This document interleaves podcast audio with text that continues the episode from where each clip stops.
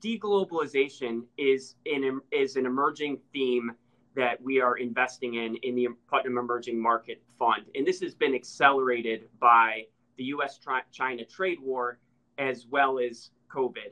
So what we are seeing is a rapid deterioration in trades between nations, and also then the change in preference for countries' own consumer brands. So for example, in China, ten years ago, eighty-five percent of consumers preferred foreign brands. Today, that figure stands at less than fifty percent. And this is creating winners and losers.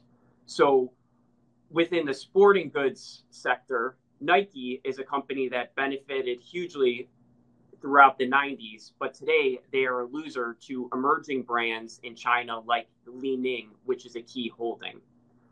You know, another another trend that we're seeing is in the healthcare sector. So China wants to create its own independence in technology as well as healthcare.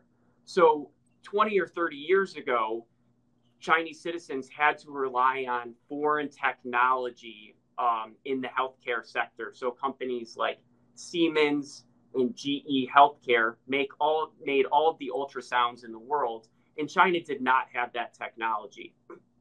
Well, today they they do.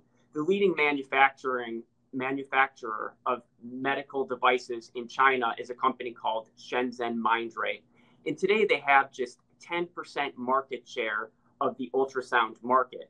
However, the Chinese government has mandated that they achieve that Chinese hospitals procure fifty percent from domestic brands.